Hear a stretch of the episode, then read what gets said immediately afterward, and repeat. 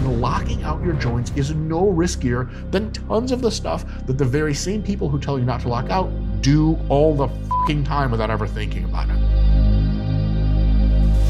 Hey folks, Dr. Mike here for Renaissance Periodization. I have a question for you. If you lock out your elbows or your knees, I promise I'm doing it under the table here, during training, does that make you immoral? Will The Hague be interested in putting you in Euro jail forever? Maybe. And does it really make you a bad person? Let's find out. You've probably heard, some of you who've been in the gym long enough, about an infinity number of times. God, that'd be a sweet meme to make. It's like all the atoms in the universe, huge number. Number of times I've heard not to lock out knees and elbows in the gym, plus one, that shit. You've heard it a bunch, don't lock out a ton. You've maybe even seen videos of lockout accidents, especially with the knees and hack squats and leg presses, really just leg presses, I guess. And this has convinced you that lockouts are a terrible idea. And even without accidents, you've heard people say that degrades your joints, it unloads the muscle, et cetera, et cetera. So should we just not lock out? Is it better safe than sorry? Is that a dependable principle we can apply to all human affairs and this human affair? Well, maybe, but let's ask some questions first. These are the kinds of questions that most of the people promulgating this idea seemingly have never asked. First, how high actually is the acute injury risk from locking out? Like, what are you really in for? Does a black hole automatically open and suck in the next five kilometer radius around you, or is it less dire than that? I'll give you a couple of ideas. If you actually lift a weight you can do for at least five repetitions with a reasonably full range of motion and can control it. If you use a good technique with that weight that's not collapsing into the weight and then shooting back up into the sky pointlessly, if you're controlling the movement at all times, the risk of acute injury from locking out your knees or your elbows is insanely low.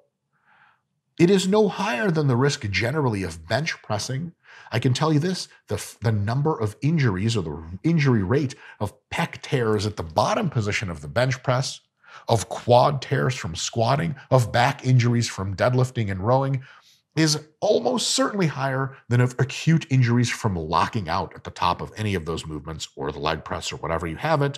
Doing preacher curls exposes your bicep tendon to a massive lever arm, tons of torque the very tiny tendon that attaches to your bone.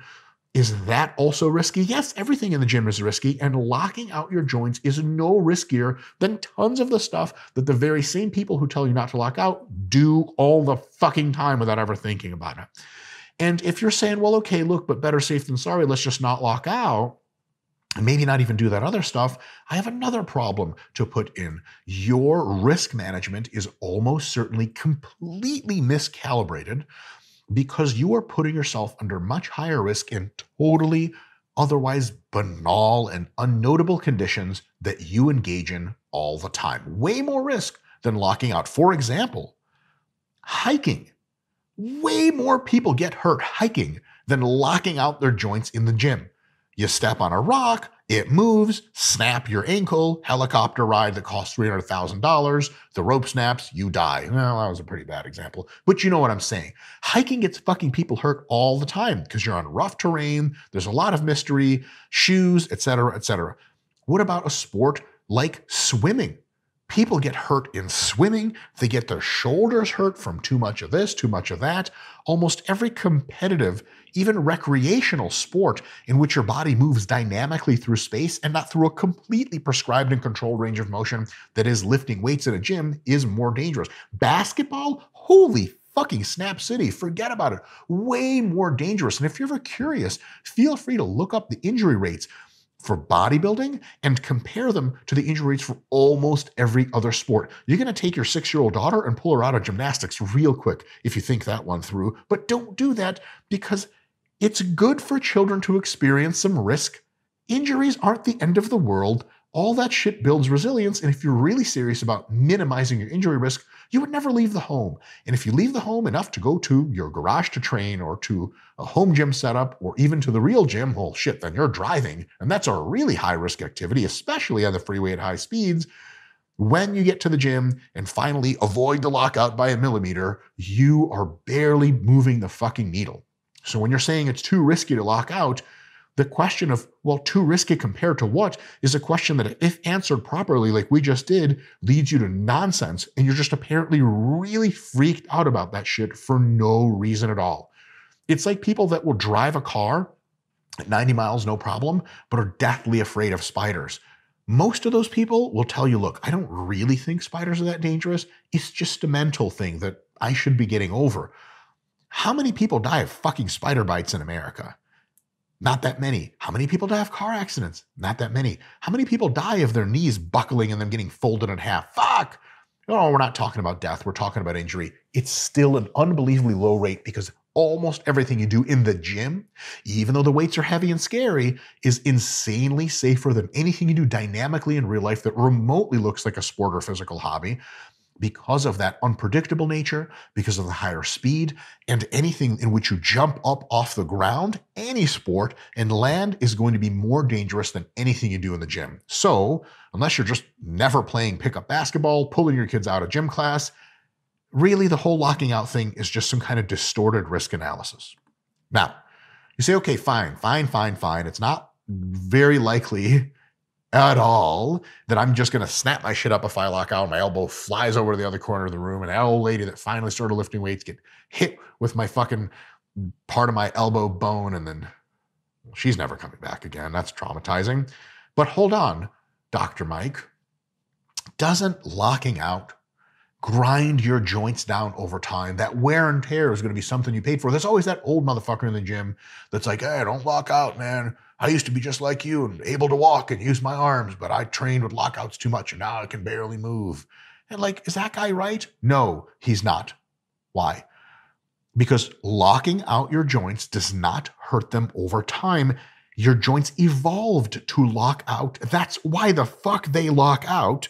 And yes, under load, it just has to be an intelligent, progressive load with adequate rests and deloads and active rests, such that drumroll, your joints actually get stronger over time.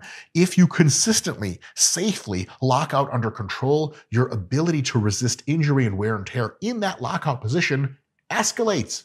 It doesn't degrade. If you lock out all the time, regularly, under control, intelligently, you are going to be building a buffer for injury and just being straight up more resilient. Here's the thing, folks, even though it's 2023, we're not that fragile. Your body is anti fragile, it is an adaptive system. And if you, in a graded, controlled manner, expose it to deleterious stimuli, it usually nuts up, fucking puts its testicles on the table, and fucking gets better at shit, which means that your joints get stronger over time. Number three. All right, I, eh, fine, Mike, you say to yourself begrudgingly while slamming your iPhone against your desk. I'm not going to get a traumatic injury in all probability from locking out. I'm not going to grind my joints down to a pulp. Imagine your joints in like one of those old school pencil sharpeners. That won't happen. But point number three, you retort, doesn't it take tension off the muscle when you lock out? If I'm doing leg presses and I lock out my quads for a second or lock out my legs, don't the quads significantly turn off or turn down their muscle activity? Doesn't that make it easier on them? It absolutely does. But it also gives them a break. And then you can do one or two or even four or five more repetitions in that set because every time you lock out, your muscles get a little bit of a break. They're getting pushed very close to failure. Then you lock out. They get a bit of a break. They drop some fatigue. That growth stimulus from coming close to failure is already set in. You do a couple more reps and then you lock out. And you even if every rep is locked out, you get a mini break. So your muscles, instead of getting close to failure if you're not locking out, and you're like, oh, I can't lift this anymore, you have to rack they get a little bit of a close to failure effect, which is good. It's good. It's good training. Nothing wrong with it at all. But if you lock out during presses or during leg presses, shoulder presses, bench presses, anything, that little lockout gives you some rest. And as long as you don't just fucking quit, if you keep going and keep doing reps with lockouts, it lets you float close to failure for longer. One, two, three, even five reps more close to failure training in any given set.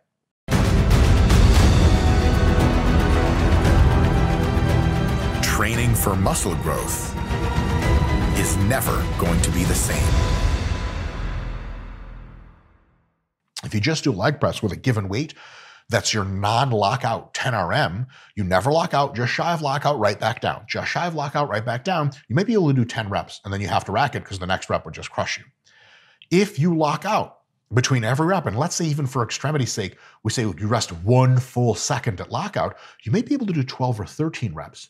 And those last two or three reps are two or three reps fucking really close to failure which is where tons of growth happens. So instead of the last three or four reps being really hypertrophic in a set of 10 where you don't lock out, in a set where you do lock out, you get another, gee whiz, a total of six or seven reps.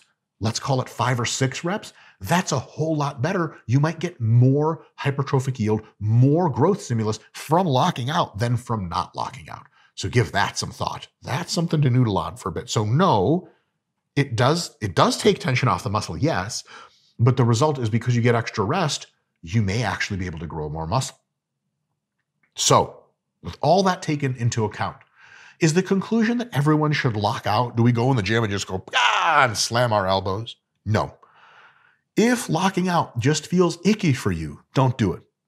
If when you're locking out, you seem to notice a worse effect for your muscles and your joints are hurting a bit and you don't like it, don't do it. You don't have to lock it out. Any reason you think of for yourself that concludes don't lock out is totally fine. You never have to lock out. It's not like, well, you got to do it for better gains. Nah, the gains are about the same. So if you don't want to do it, don't do it. But please, if you don't lock out, for the love of God, stop telling other people they have to stop locking out.